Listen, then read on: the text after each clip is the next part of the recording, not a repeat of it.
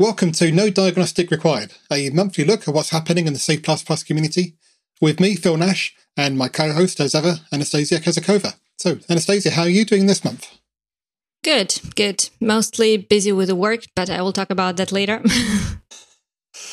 okay, well, um, I'm actually a little bit less stressed than usual because all the building work we've been having going on in the house is finally finished. After six months, yeah, congrats. Actually, uh, enjoying a bit of peace and quiet. I've uh, not quite got my office studio built out yet, but it's uh, it's getting there. So I'm gonna jump straight into it because we've got a lot of get, lot to get through today. So I'm gonna leave you with the first one to, to talk through because that's the the uh, JetBrains State of the Developer Ecosystem 2021 report. What can you tell us about this? Yeah, thank you, Phil. That's one of the things I was busy actually this month a lot. So this month we finally published the Developer Ecosystem 2021 report. It brings infographics based on the survey data, uh, which we previously did like earlier this year. And there are many interesting observations for C++. And I actually did a blog post where I covered the most interesting highlights. And also there are some commands from Matt Godbolt, uh, the creator of Compiler Explorer, and Andreas Kling, the creator of Serenity OS. Uh, so, like, yeah, big thanks to Matt and Andreas for sharing their efforts on the data. So, and if you go for the data, like, I would like maybe to share just a few interesting highlights here. Yeah. So, like, the first one, and probably the biggest one, is that nearly one of five developers, so like it's 18%, nearly 20, a little bit less, uh, they're actually using C 20 even though major compilers are still like very slowly adopting this, you know, big C++ release. So GCC is a little bit better, is a little bit um, behind, but still approaching. But yeah, it's great to see that it was beginning of the year and like 18% were like saying that they're using C++ 20. Um, and talking about the exact features from the C++ 20, like we asked about the modules, the concept, and the coroutines, and they were like the biggest uh, feature of this free was um, actually 48%. So nearly half of the respondents were planning to adopt modules in the next uh, 12 months. So during the next year, they're going to start using modules. Concepts are actually quite close. Uh, it's a choice for 46%, which is also great. So, and I would say that, like, yeah, all big features are like having big numbers there. So that means that the release is really really pretty much attractive for the C++ developers. Um, the from the set points, they're like the still a third of developers who are not writing any unit tests at all, and we were kind of uh, disappointed there with this fact together yeah. with Matt. Um, so yeah, there is still a Google test, uh, quite popular framework. There is Catch. Uh, yeah, I think Phil should be quite happy with Catch on the second place. Uh, it's something like 32% for the Google test and 11% Catching Catch. Up. Yeah, catching up quite quickly, I would say. So, like the second place and no very strong second place here. yeah, but still, you know, 30% say that they don't write unit tests for C. So maybe they do something different. I mean, like uh, some other kind of tests or whatever, like, but it still looks very um, strange uh, to all of us. And mm. yeah, many competing solutions uh, for package management problem, like, but that's I guess a usual thing for C++. But again, a little bit disappointing fact that still manually bringing the library source code to the project is trending uh, for like uh, 26% of the respondents. So most of us are still doing all these things manually, not relying on any package manager this is a little bit sad, but I guess that's how it is right now. Um, so yeah, top three project models stayed kind of unchanged. So it's CMake, Makefile, and Visual Studio. Like the order was a little bit changed. So CMake is still on top, but Makefiles and Visual Studio kind of swapped. Uh, that might be just you know uh, a matter of our data. So because they're very very close. So, but still, like yeah, the top three is way different in numbers from all the others. And actually, C++ Foundation Lite Survey, which we validated our data against, um, they have the same top three. And actually, in my blog post, I highlighted the major um, similarities and differences with the foundation research. So, if you're interested in how our data compares to uh, foundation data, so you can find the answer in the blog post. Um, so yeah, I don't think I will like continue here because the report is huge. We can dedicate, I guess, the whole Yeah. um, like edition of uh, our podcast to that. I was just maybe wondering um, to ask you, Phil, like what was the most interesting fact maybe you found in there, or was it like all normal? Lots of interesting stuff, but the one that really stood out for me was the, the number of people looking to use modules in the near future. I think we said a few times on this show before that we're sort of considering modules more of a C 23 feature, not because that's when it will be ready in the standard, but, but I think because that's when the tooling may be ready. Uh, at the moment, I think it's only Visual Studio that even claims to be feature complete on the uh, just the C side of it, let alone the uh, the tooling. So yeah, still a lot of work to be done before we can really start using it in in, in most projects. But very interested to see so many people wanting to use it so soon. So let's hope that that comes together. I think we're going to come back to modules uh, a little bit later in the the standards news section as well. There's still more more work to be done there as well. But uh, yeah, that that that really struck me. Such a high number of people uh, wanting to use that in the near future. yeah, the committee definitely have to you know help these forty eight percent going to adopt the modules, as well as the tool vendors. Yep, yeah, that's we, de- true. we definitely true. need it. For sure. Yeah, agree. okay, let's move forward. Absolutely. So this one, sanitizers. Yeah, like um, I guess sanitizers are a very hot topic right now in the community. I see quite many people talking about them. This blog post is a little bit maybe basic. I mean, it explains some basic stuff, but still very, very useful. So if you're not using any sanitizers, this might be a good article to start your journey. So it actually explains like three types of sanitizers: the address sanitizer, memory sanitizer, and undefined behavior sanitizer. So uh, there's some short explanation on how they work and like which issues they are capable of catching. And also, the article actually estimates the CPU and memory overhead for these sanitizers, which is always good to understand, like how much you would pay for that.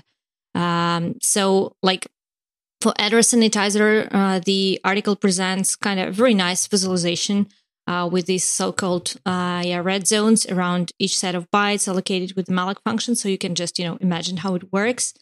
Um, I won't go into the details of how it works right now, but I want just to mention that there is uh, uh, 2x uh, performance wise uh, and on memory usage. So it's just like, you know, two times worse than the, um, you know, regular run if you compare the sanitizer run and regular run.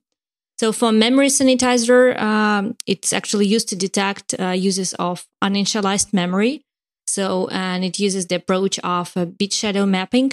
I actually personally digged into the Google's paper about that from Evgeny Stepanov and Konstantin Serebryany.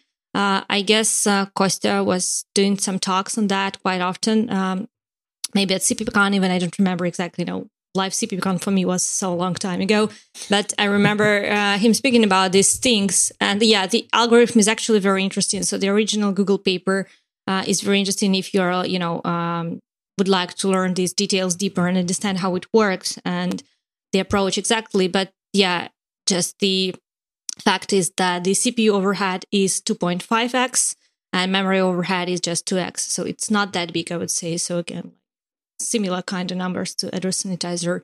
And undefined behavior sanitizer, that's actually, I would say, the most awesome thing I've ever met for C checks in that sense, because it can actually catch uh, all these, not all, but quite, quite many cases of this undefined behavior, which is a real pain point for C developers, as we see from like foundation survey, for example, that like these undefined behavior issues, they are causing the real pains for C developers.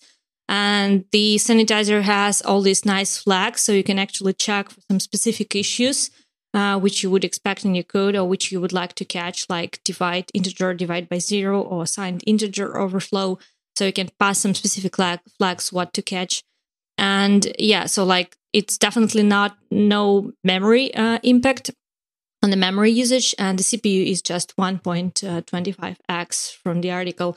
So anyway, it's all not that big. I mean, like with the Valgrind, for example, you get a bigger overhead uh, in CPU. Usually, you don't need to recompile, which is which could cost you something. I mean, like for sanitizers, that's a compiler flag, so you have to pass them and you have to recompile the code, which could actually, you know, take take some time.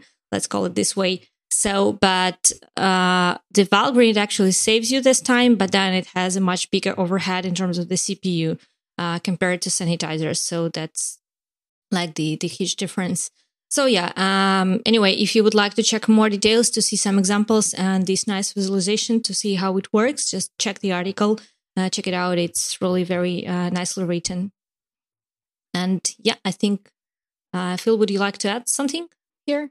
Yeah, I was just going to say, I, I, think if you're not using sanitizers for, for any serious work, you're, you're really missing out on a huge boost to, to your ability to catch these things, which almost impossible without them with uh, with modern C++ on any sort of size project.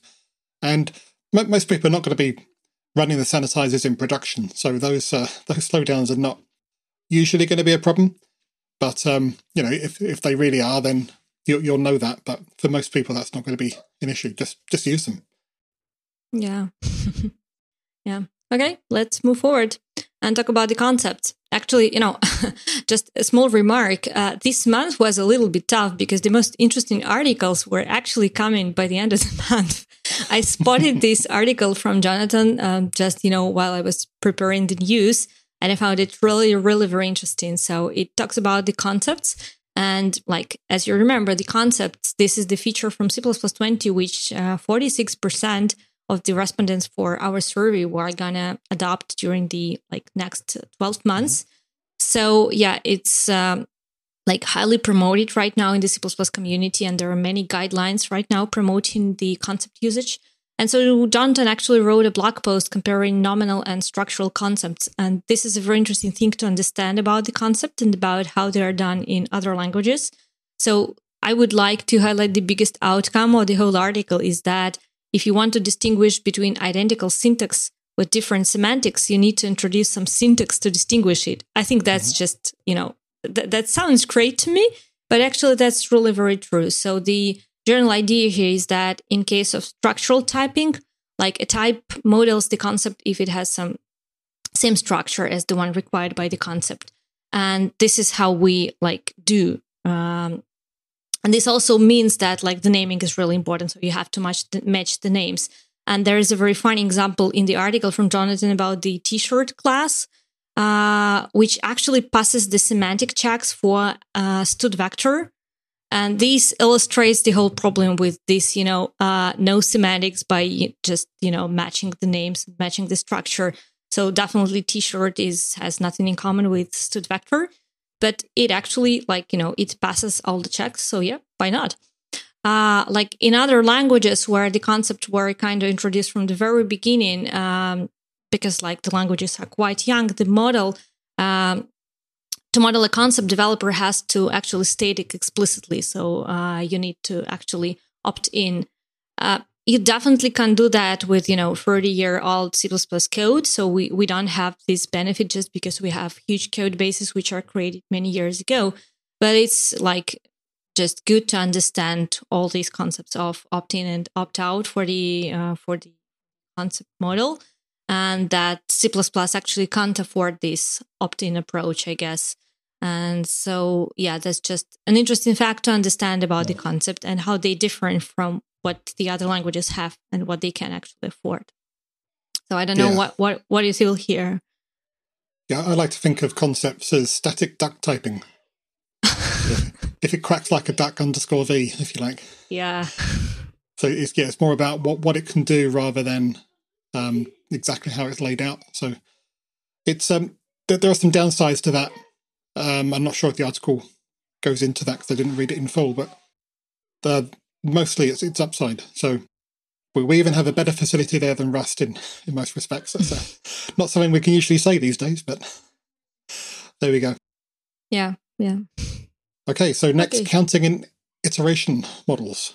Yeah, let's iterate to iterators a little bit and talk about them for a while. So this one is from Barry Revzin, uh, who actually did a talk on iteration models of several several different languages at C++ Now online this year.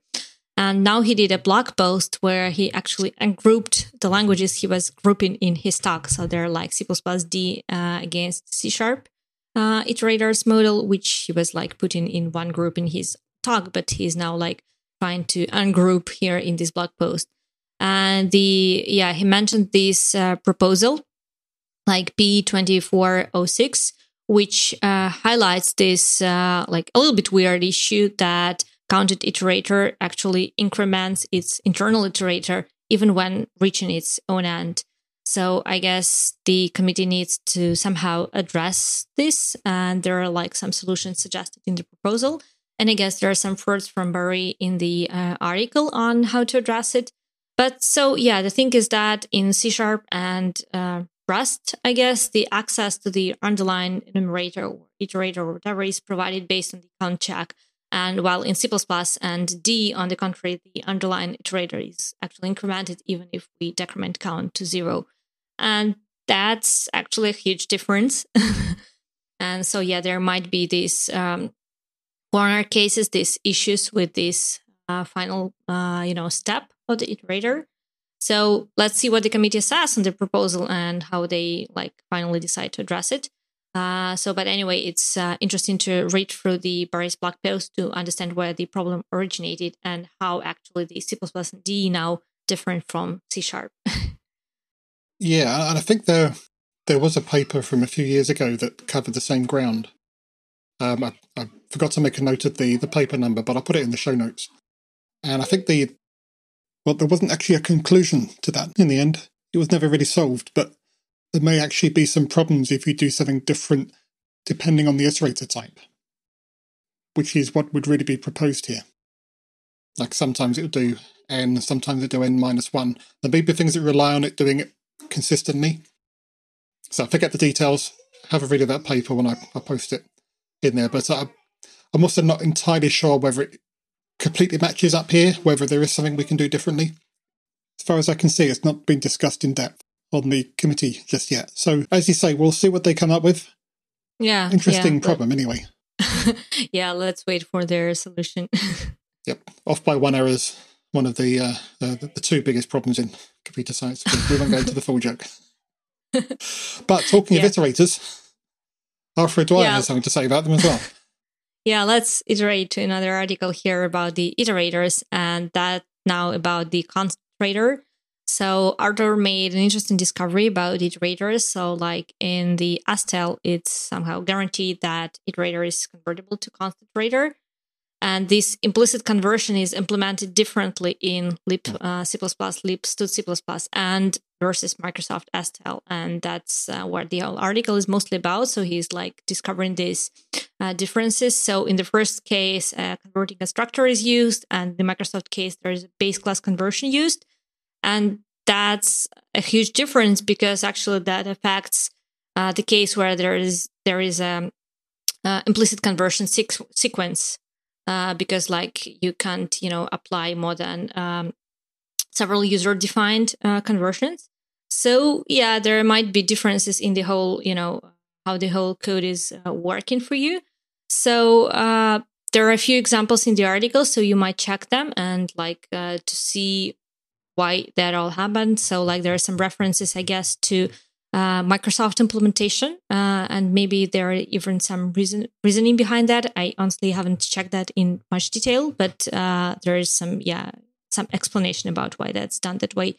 So uh, yeah, that, that's just an interesting article again to check about how these uh, stud libraries are actually different. So because you quite often think about the stud library as just a whole, but it's actually not as uh, like it was mentioned at C++ Now talk on the stud library evolution. Actually, there is no one stud library. There are just this notion of stud library mm-hmm. and several implementations which, uh, which we have. And sometimes they do behave quite differently. Uh, for example, like in this case with the const iterator.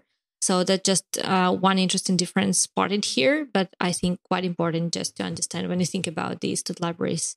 So what do you think about it? Well, any words here?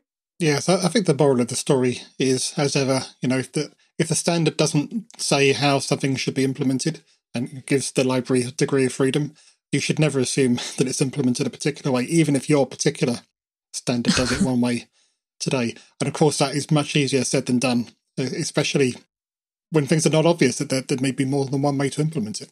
It's, I think it's quite reasonable to make an, an assumption about this, which turns out not to be true. So, yeah, that's C for you.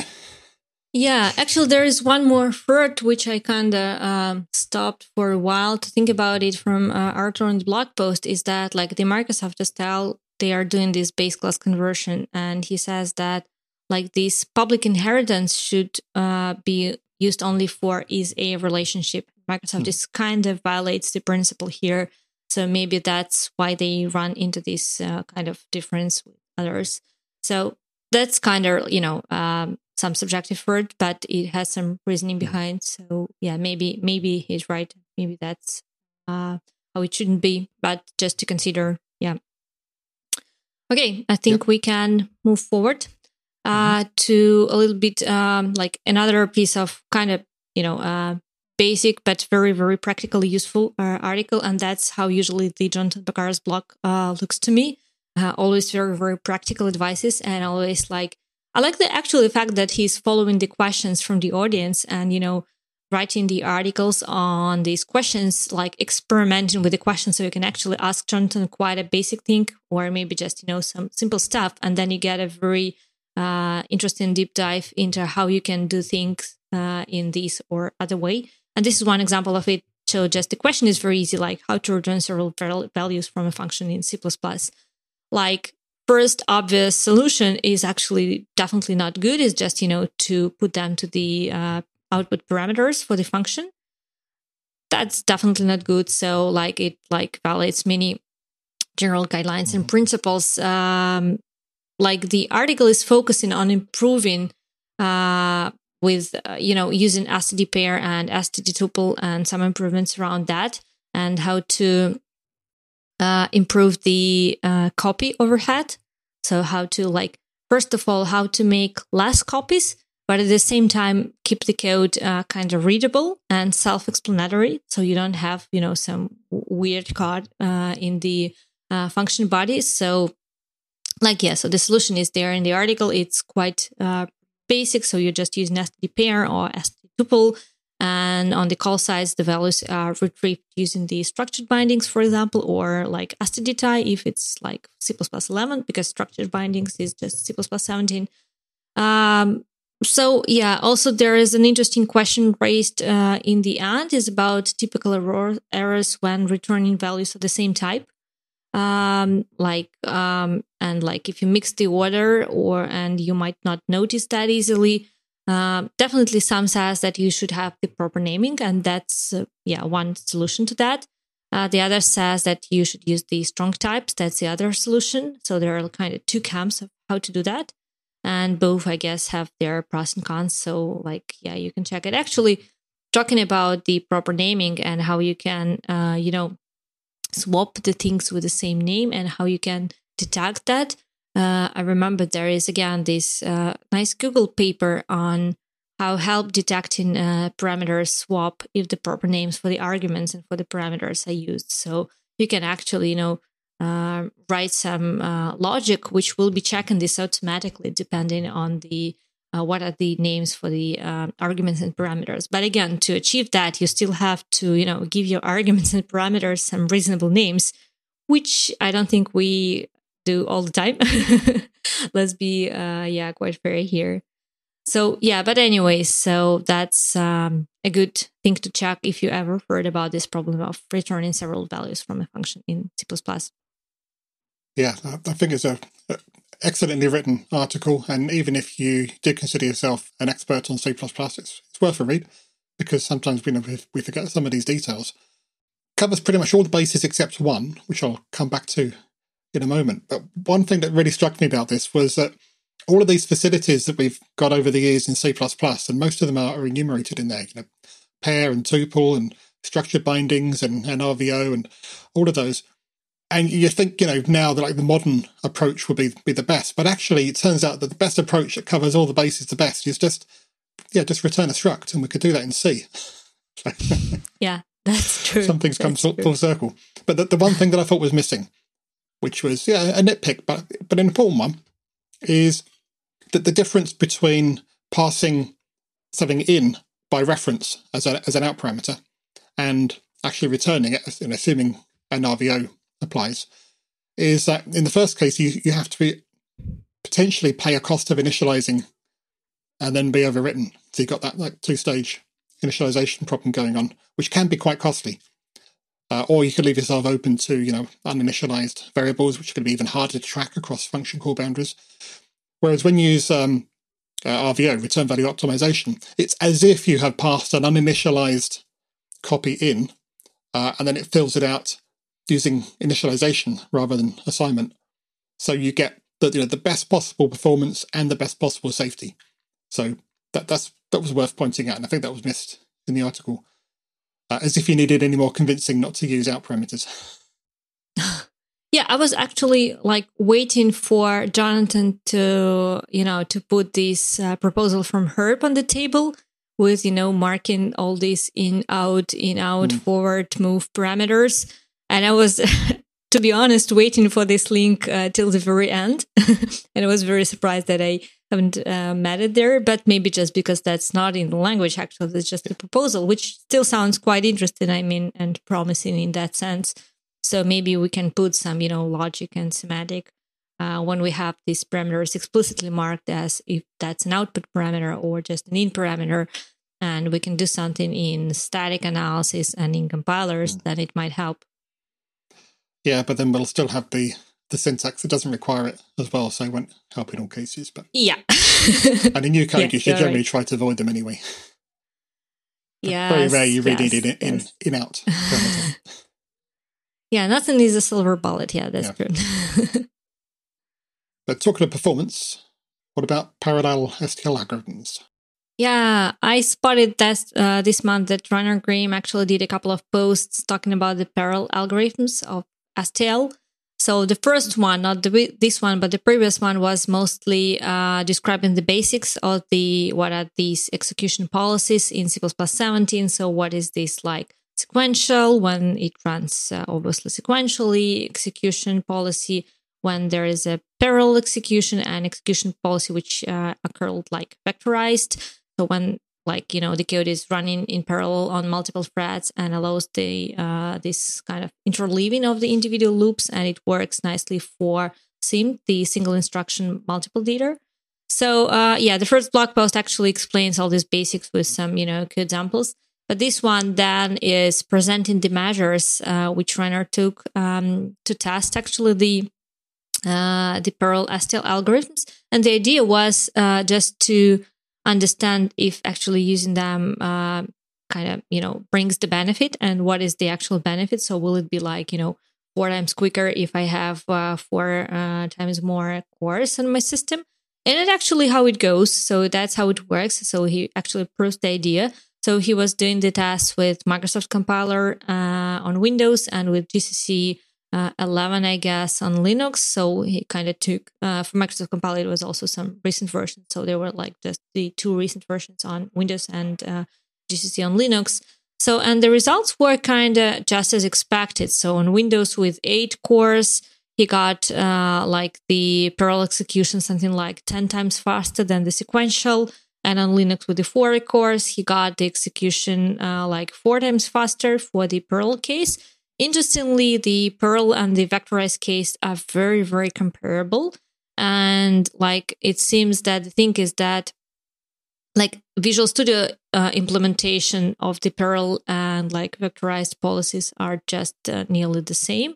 And actually, all these, uh, like the differences between Perl and vectorized is just a hint for the compiler. So the compiler could probably just default to Perl, uh, and that's it. So that's why probably the numbers are comparable. So that's just also a very interesting observation. So yeah, that's just a short article that proves that actually the whole idea generally works.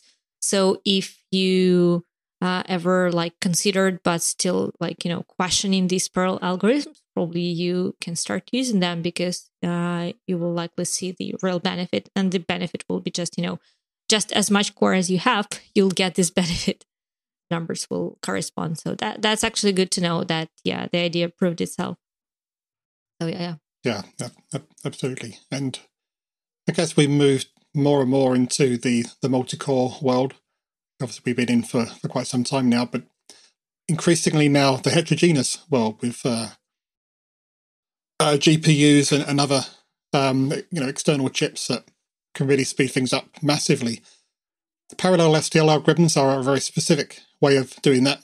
We do need a more general mechanism for being able to deal, deal with um, parallelism and uh, async uh, in particular. And of course, that's been the domain for many years of a concept called executors.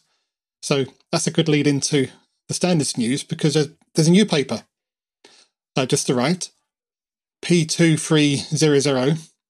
So it's on R1 now. Stood execution.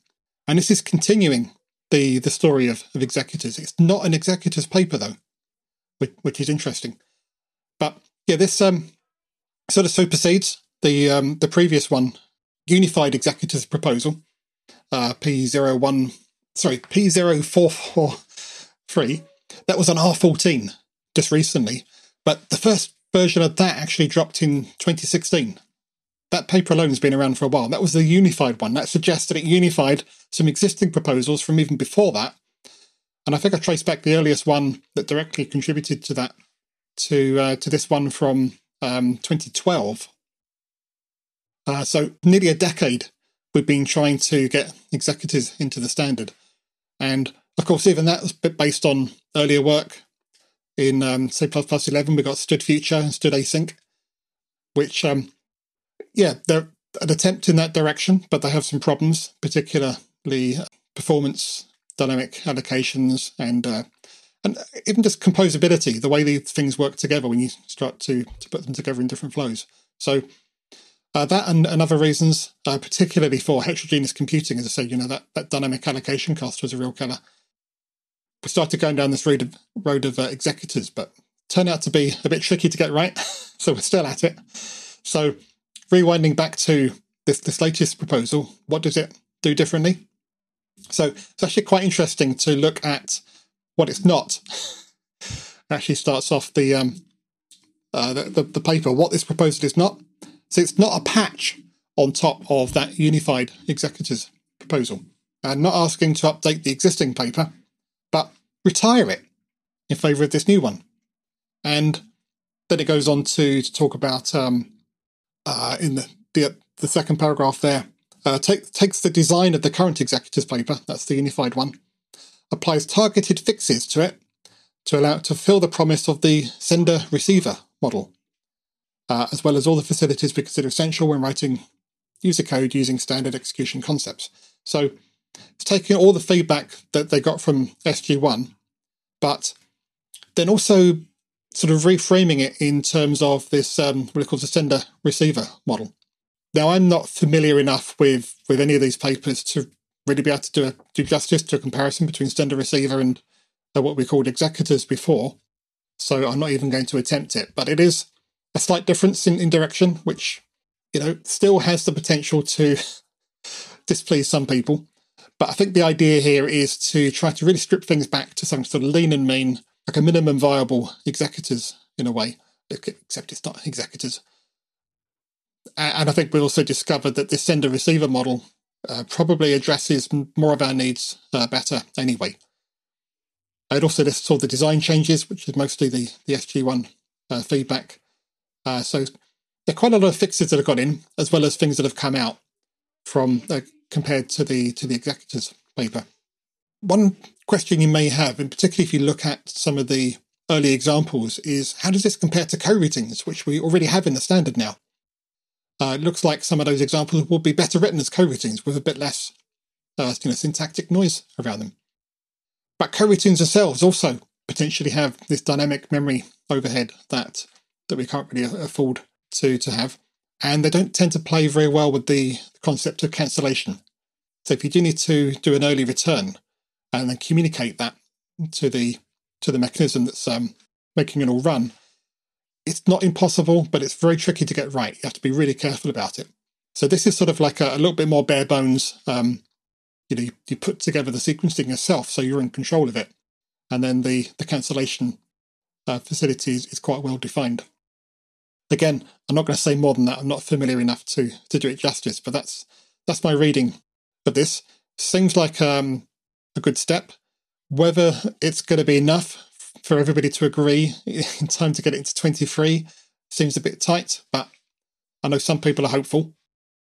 It seems like a decade is long enough for us to, to actually get something in the standard in this direction. yeah. So we, we, we definitely need it. So, did you have any thoughts on this one at all, Anastasia?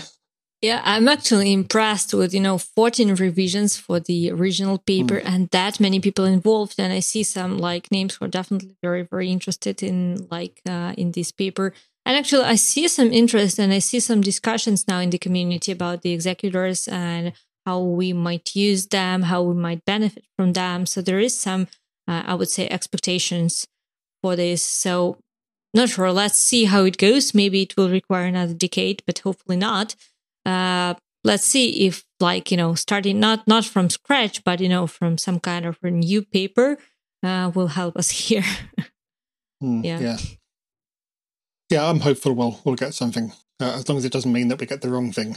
That's something that um yeah we, we have had to do before. In fact talking of that the next paper to look at is a contracts paper. So contracts famously were taken out of 20 after they were initially accepted in and since then, we've been keeping an eye on this. We've mentioned this a few times uh, in the show. Some papers have come out where a new contracts paper, but it's talking about things in the space, trying to pin down all the terms used and what the, the interesting use cases are. It seemed like we, you know, we'd had differences of, of opinion on those before, differences of understanding even. And that was what was really getting in the way of achieving any sort of consensus. So this is the first one, at least that I know of, that's actually a new contracts paper. And similar to the not executors paper that we just looked at, this is sort of stripped back even more so than the, the stripped back version that made it into 20 originally. They've taken out the things, anything that, that smells of being controversial. So it's called abort only contract support because one of the, the biggest con- controversial points was this idea of continuation, where uh, if a contract handler is is violated, or the contract violation handler is called, uh, there is a mode where execution can continue regardless, and that leads to all sorts of problems with undefined behavior. In fact, introducing undefined behavior that wouldn't be there without the contract, and allowing this time travel problem that uh, I think we've discussed before uh, get, gets very messy. So you can understand that being controversial. So that's just been taken out. Yeah? It's not in there, so it's not a problem. So this is really uh, very minimal. It's just either the contracts are not considered at all as if they were not there, like there were there were macros that were compiled out, or they are checked and abort if they fail, and that's it. Really, syntax is basically the same as the uh, the contracts paper that was originally accepted in. In fact, most of the details are, apart from the things that have been taken out. So it seems like it has a good chance of making some progress. I think because there was obviously decent support before, just not quite enough. So taking out those controversial bits, I'm hoping is going to be enough to get something in for 23. We, we thought it might be too tight. Maybe it still is, but this is probably our only hope. So let, us hope that uh, it doesn't get aborted.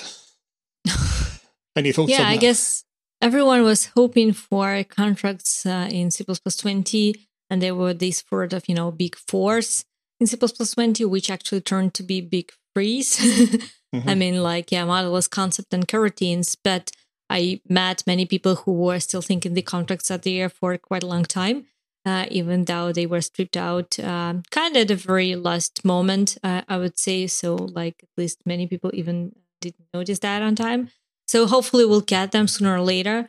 Um, like, you know, from the tooling perspective, from the like company involved in tooling, I'm still thinking that uh, like all we need is just to understand how it's uh, like designed and what is the syntax, and then we can try and help people with some you know static analysis on top of that. Mm-hmm. But uh, first, yeah, the committee has to you know agree on how it actually uh, planned and how it actually intended to work. So like define the you know minimal scope or MVP as they call it. Uh, it's actually interesting to see this, you know, operation in the language proposal.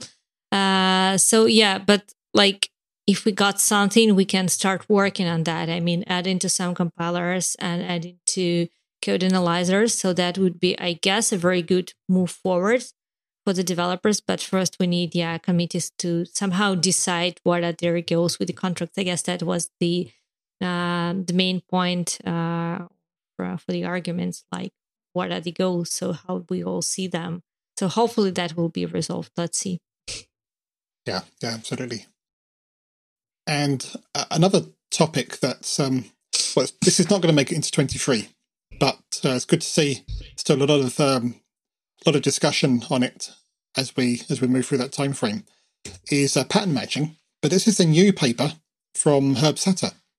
Pattern matching using is and as, and it's it's a pretty big paper because it pretty much subsumes all of the previous or current pattern matching proposal that's that's being worked on, but with some very important twists. As the, the title suggests, it introduces two new keywords, the operators, is and as. And if you're familiar with uh, some other languages like um, certainly C sharp, and I think some others have these keywords, they, they use them pretty much just as dynamic casts, but or, or tests involving dynamic casts. And these can do that, but they're much more general. In particular, they are overloadable operators, so you can actually plug in whatever behavior you want. And that even if you don't do that, there's a whole series of um, or sequence of different ways they can be used that that are well defined in the paper. So you, you get all sorts of um, very nice behavior just out of the box. It looks quite complicated when written down, and maybe that is a problem, maybe that's not. But in usage, it just does seem to give us some, some very nice uh, properties. But just to show you the one of the TONY tables of the, the existing pattern matching syntax versus the the Herb's proposal, there are some consequences, and one of one of them is that one of the problems that keeps coming up with the uh, the, the, existing pattern matching proposal is this ambiguity between when a uh, a name is mentioned, does it mean a a newly introduced name that binds to some part of the pattern, or is it a reference to an existing variable? And so we've had to introduce things like either the case keyword for the existing name or the let keyword for the introduced name, which is all fine, but it does make the context, the, the, the syntax sometimes look a bit uh, dense. So this avoids all of that by placing, well, when you have a decomposition match where this com- comes in, you actually need two square bracket blocks. One on the left has the, the names that you're binding, and the one on the right has the thing that you're you're matching against. And that still sounds a little bit ambiguous when I say it like that, but when you see it, actually it makes perfect sense because you've got is or as in between. And that's what makes it just read very naturally, ah, I can see what's happening. So it solves that problem, but at a slight cost that, as you can see in the middle of that TONY table, it does get a little bit more verbose, creeps across the page. But some other things are less verbose, so on balance, it's probably probably about the same. So that's very promising on its own. For me, I think the, the most attractive part of this paper is that these keywords can be used throughout the language, not just in a pattern match, not just in an inspect statement. For example, you can use them in just normal if statements, and they work exactly the same way, and they, they look very natural as a result. So that expands the power that we've really only had in pattern matching before to, to be used throughout the language. So don't know whether this paper in exactly this form is going to be what takes over but I think it's uh, some some very interesting ideas. Very keen to um, to see that discussion move forward as well. So I definitely have a, a big interest in in pattern matching. Any thoughts on that? Yeah, I, I would say that I'm looking now at that. I really like how the code looks on the right of the TONY table, like all, all this is. Uh, just because, yeah, it reads uh, easily and that actually means you know i can't stop thinking as as a link person that means that it's parsing easily uh, and like yeah we can do a better job so but yeah readability is very important i would say. So when you have something that structural i mean you know you have these names on the left and then you have what you're like binding on the right it's always much easier to parse and much easier to read. And i think that's what herb is trying to do with quite many recent papers is just to make the language um, you know easily semantically readable. Like when you read the language and you actually understand the core concept between behind this piece of code and you don't have you know to apply too many rules of uh, what it actually means so yeah i think that mm-hmm. that looks like a part of this attempt yeah yeah i think it's a good sign that it just works naturally in all these different parts of the language It doesn't need to be in a in a particular place for it to work. So Yeah, that's a yeah. good sign. But I would expect some people who would say that this is not a real C++. yeah, but that that's fine. It's definitely not real C twenty. uh, yeah, that's true. can that's true. Okay, um, moving on. Got one more proposal to discuss. We've we've had a few big papers already, and this is another big one on uh, modules. Actually, it's not such a big paper; it's just a big topic. So I mentioned earlier that we were going to talk about modules again. Obviously, they they're in C twenty, but as well as all the the problems with compilers not supporting them, the tooling not being there, there there's still some issues, particularly around our expectations on tooling and what we can say about that, that are, are still unresolved. So around the time that they were still being put into 20, there was a um, a new study group started, the the tooling study group, and one of the things they were given was this project, if you like, to create a, a TR technical report on tooling around modules, the ecosystem report, I think it was called. And they, they were given a number of questions to, to resolve to provide recommendations for tooling vendors to to be able to like establish a consistent way of, of working so that where possible they can interoperate or at least work with no surprises. And that seemed to have gone a bit quiet a bit. I don't think a lot went on there, particularly uh, during the, the pandemic times, but it seems to be picking up again now. And so this paper has come up in that vein. It doesn't seem to be particularly targeting that TR. In fact, it seems to be suggesting a new one. And I'm not sure if that's just because the author didn't know about the original one or because the original one didn't go anywhere. But um, it does present a number of requirements, as the title says, but not just for Bloomberg. That just happens to be what the, the author knows about, but they, they're pitched as being more general purpose. In fact, really for anyone that doesn't use a monorepo, I think is the uh, the idea here, which is probably most companies or most projects. So the set of requirements, uh, there's uh, seven of them. They're mostly to do with dependency discovery or module discovery. That that's always been the, the big sticking point. So there's a set of requirements that um, these people at Bloomberg feel are, are really important. And they, they do have impact on different types of tooling, and static analysis is mentioned in there a few times as well. But um, I think when I first saw this, I was a bit worried that some of the big problems that we, we talked about back in the C++ 20 timeframe uh, maybe hadn't been resolved as well as we thought. But I think that they have, they just hadn't necessarily been accounted for in this paper. So, in particular, the, the parsing overhead in order to discover what a module's dependencies are is um, not a full C++ parser. Uh, just need a preprocessor. Uh, but you can't do it with anything simpler than a preprocessor because it does need to be able to do preprocessor substitutions in order to work out what a module is. So, so I think some of the concerns maybe are not um, as as big as they, they seem, but good to see that these are being picked up again.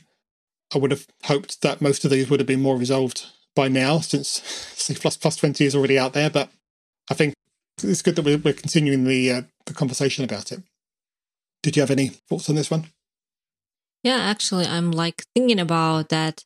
From one side, we have, you know, these modules featuring the standard, which is kind of signed, and we're like, you know, 2021, we have the featuring in C 20.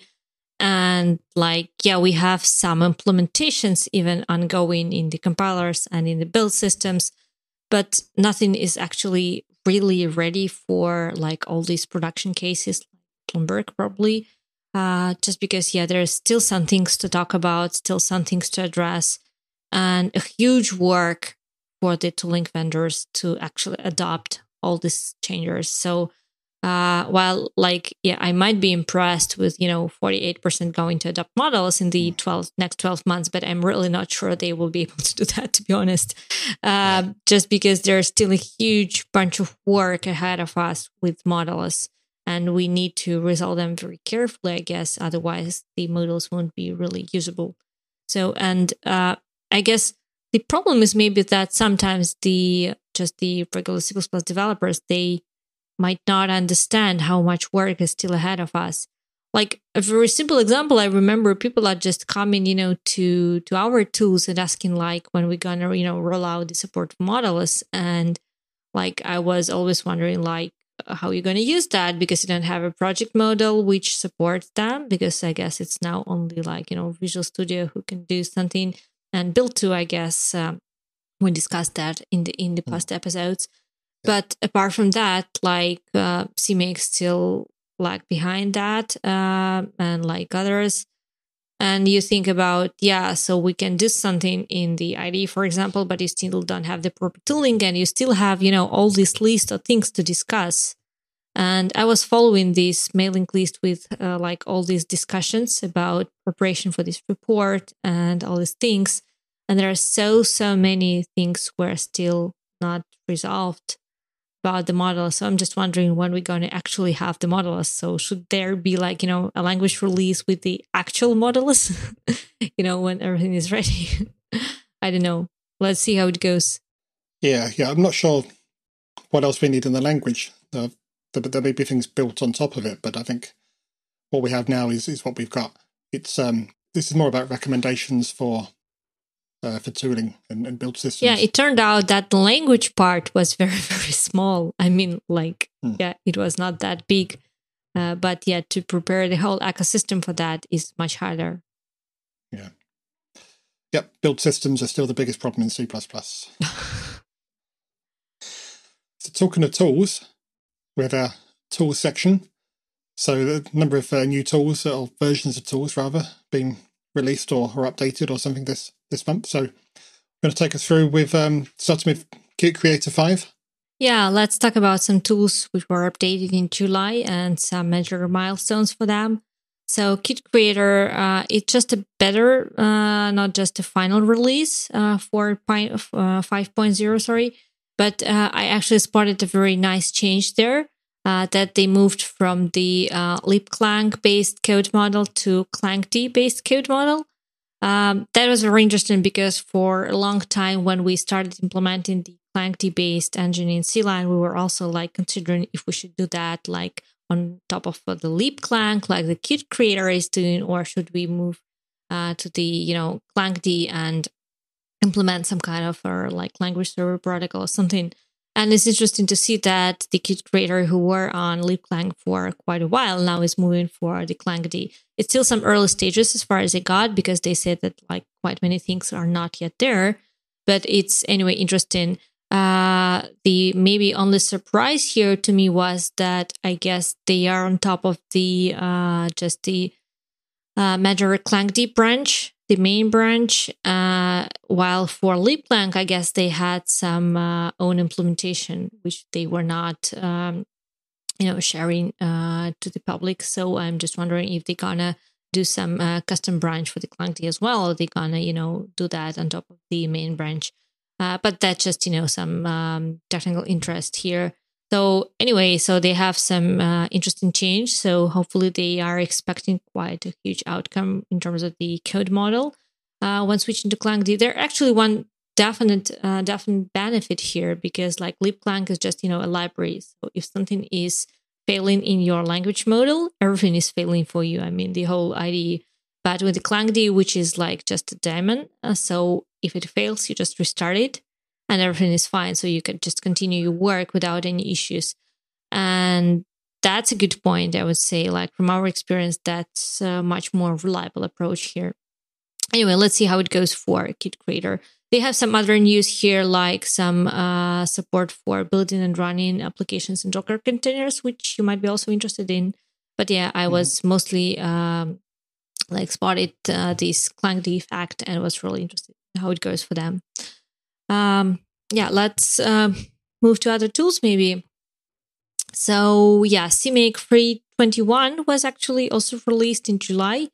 I guess after CMake 20, which brought many big things like CMake presets uh, and some like new compilers and some updates to CMake file API, this one is more like a, you know, uh, bug fixes maybe release. But I have to spot here that CMake 321 actually uh, brings CMake presets version 3. And the thing is that, like, while in CMake 320, it was uh, CMake presets version 2. And the thing is that they are not backward compatible. Uh, that's what the kitware states that there will be no backward compatibility between the presets version. So when you you know change the CMake uh, 320 to CMake 321, you actually have the new version of CMake presets, and you might have some issues if you just rely on some backward compatibility. So just be accurate if you switch the release. So also among the other news, there are some uh, new generator for Visual Studio 2022 uh, like which is now the preview. And yeah, talking about this Visual Studio, actually, they announced the hot reload uh, updates, uh, and especially interesting fact for C++ developers that they now have hot reload for C++. Uh, this, I guess, a great thing when you would like to, you know, to shorten the loop uh, when introducing some code changes, when you know, um, prototyping or debugging some uh, application. So, and you don't want, you know, just the regular loop is that you spot an issue, you stop the execution, you introduce the changes, you know, you uh, build everything, uh, rebuild, and then like launch the debugger again, go to this point, try to check that everything still works. Uh, and the bug is fixed. And with the hot reload, you can actually introduce the change and then ask uh, to, you know, to get this change into the working um, binary for you under the debugger. And so it injects the changes into the app dynamically, so and doesn't trigger full rebuild of the app, which is actually great. It works for MS Build C++ projects and Visual Studio Debugger only, but that's kind of expected for the you know Visual Studio tooling. And I think they are planning this for CMake applications later uh, as well. And so, yeah, they're sharing this news on the feature and also collecting the feedback on the feature with uh, some survey. So, if you're to try the hot reload, just make sure you also, you know, share your thoughts uh, in the survey with the Microsoft Visual Studio team. Um, talking about the next thing and the, yeah, the IDE here. So, definitely my, uh, you know, uh, second activity, big activity for this month was the CLion uh, 2021.2 release. So, yeah, it's actually this release, I would say it's aligned with the most recent changes in the C ecosystem, definitely. So, we were very much focused on the recent additions. So, like, first thing is the CMake presets. So, uh, I would say that I was capturing the video and it just, you know, nicely works. So if you just get the project with the CMake preset, you just open it in CLion and the presets are loaded for you. So you don't actually have to do anything additional. Uh, it's uh, only works with the version uh, 2 of the presets for now. I guess we will be introducing the version 3 uh, in the next release. Again, as I said, they're not backward compatible, so just be careful with that. Uh, but uh, I think CLion will throw you an error if you try to, you know, to load the presets of version 3. There will be some notification. Uh, also, like there are this thing called lifetimes analysis. So that's based on the Herb Herb's proposal about the um, you know analyzing like catching uh, object lifetime issues uh, and the good thing is you actually don't have to wait till Herb's uh, proposal is in the standard and till the compilers are actually implemented it. So you just uh, can try CLion and check this uh, code analysis checks just in in your IDE. Um, there are like many, many updates to the debugger, especially for the Windows users. I won't list them all, so you can find them on the website or in the blog post, but I would just say quite many things done for Windows debugger, especially for Microsoft toolchain, um, and like lots of overall improvements for the breakpoints configuration. And also, we uh, actually taught CLion to work with the uh, AutoTools projects. So the make files were there before, but we just added the support for the preconfigure tab. So now you can just, you know, open the AutoTools project. It, CLion will execute the uh, preconfigure tab automatically and load the project for you. So yeah, there are many other things there, like the Cling interpreter bundled. Uh, so yeah, and if you haven't heard about it, there is actually an interpreter for C++, which you can take and play around with. Um, and like yeah, many many other things there as well. So uh, the all the news are on site and in the blog, and so you can go and check and uh, grab the free trial and give it a go, and let us know what you think. Actually, we're very much interested in in the feedback. And yeah, I guess that's mostly it about the tooling. The bit that I was most interested in the in the CLion release is was in your and many other things section, and that was the the, the new Docker support, Yeah. or at least a step in that in that direction. I think previously you had to set it up just using the remote toolchain and have uh, files synced into a container, whereas now there's my understanding is you properly support uh, having the, the files locally on a mapped Yeah, volume. yeah. Is there is a mounted folder uh, for the Docker container, so you can actually change now the connection type uh, in CLion, saying explicitly that we'll be using the uh, mounted folder, and then it means that CLion will skip, you know, this code duplication step when it just copies the code, and so yeah, everything will be like working maybe uh, a little bit faster in terms of these remo- uh, redundant uh, copies will be removed from workflow. So yeah, there's just yeah, I put it to these uh, small other things, but I realized that it's quite important for quite many people. I would say who are relying on these uh, workflows. There are actually quite quite many important things in the in these other section as usual. Of course, yeah. Just that that was the one I was most interested in. yeah, good to know you find something there for you. so finally, then, what's this about, Bjarne? Yeah, actually, I like as I said, the most interesting news were coming by the end of the month. So uh, it was released in the end of July. Uh, the nice interview uh, with uh, Igor Bogan and uh, Bjarne Stroustrup. So uh, the interview is like it's funny thing. It's exactly one hour long. I guess it's uh, fifty nine minutes something, but it's really nearly one hour long.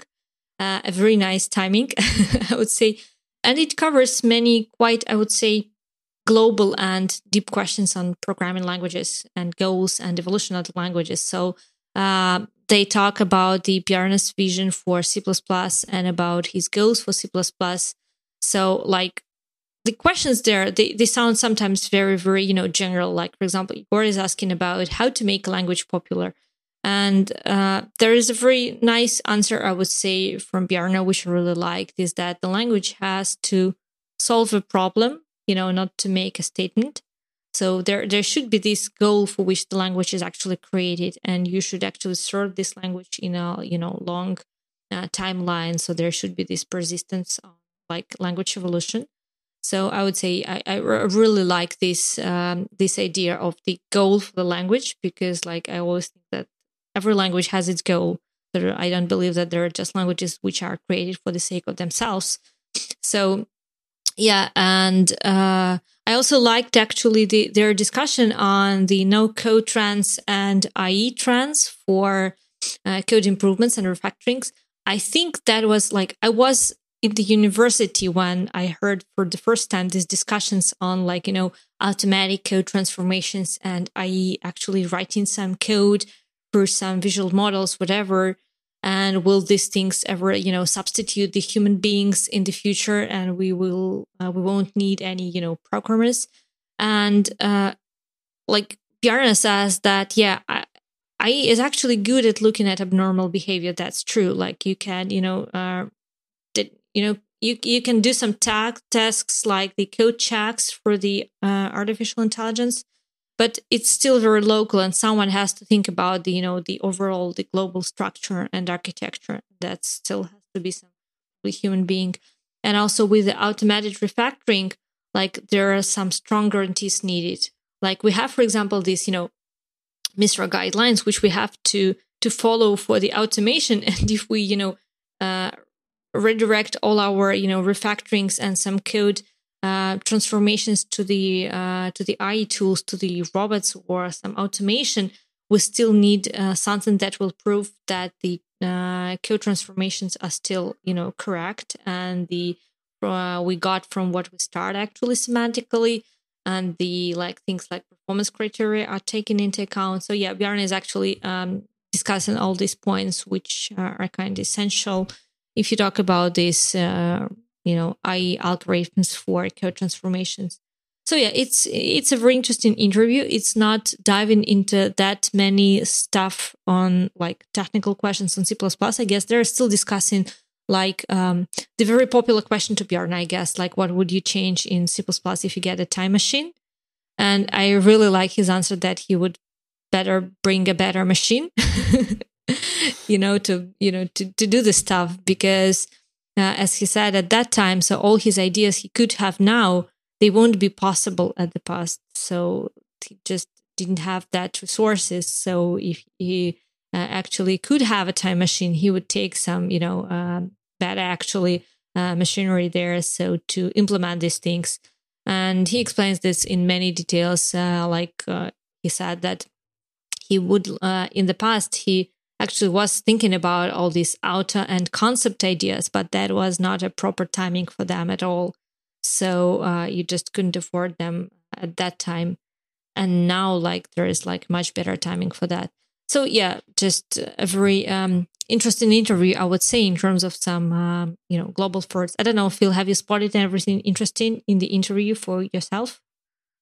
I've only seen that single frame so far, so I can't comment on this specific interview. But I, I just will say that uh, anytime you listen to uh, Bjarne talk, particularly about C++, it's always going to be interesting. So I would encourage you to watch it anyway. Yeah, actually, there, there, there are quite many interesting firsts, and I would say quite many hot topics from the C++ community covered in this interview. Like uh, Bjarne was asked if it's important to design a simpler language uh, when you still uh, is trying to do a powerful language. Quite often, like in C++ case, you get kind of complicated language. You know, it's not that easy for the uh, beginners to start with it. But uh, the answer was that the solution is not necessarily in the language. The solution for the Bjarne is like have the core guidelines, like the C++ core guidelines that have some minimum set of libraries to support these guidelines, and then has the code analysis to force the, these guidelines. So that's not necessarily should be a very you know simplified language. So sometimes you can't uh, get it for the goals you have, and again, that's about the the language which has its own goals. So. Uh, so yeah that's just uh, energy first so if you would like to understand um, you know how this whole evolution goes in the head of the main creator you'd better check the the interview yeah and like you said that that interview ran for just under an hour we've blown way past that so i think we should we should wrap up at this point so thanks for making it this far and uh, i'm sure we'll have uh, even more next month so until then, we'll, we'll see you next time. Yeah. See you. Bye.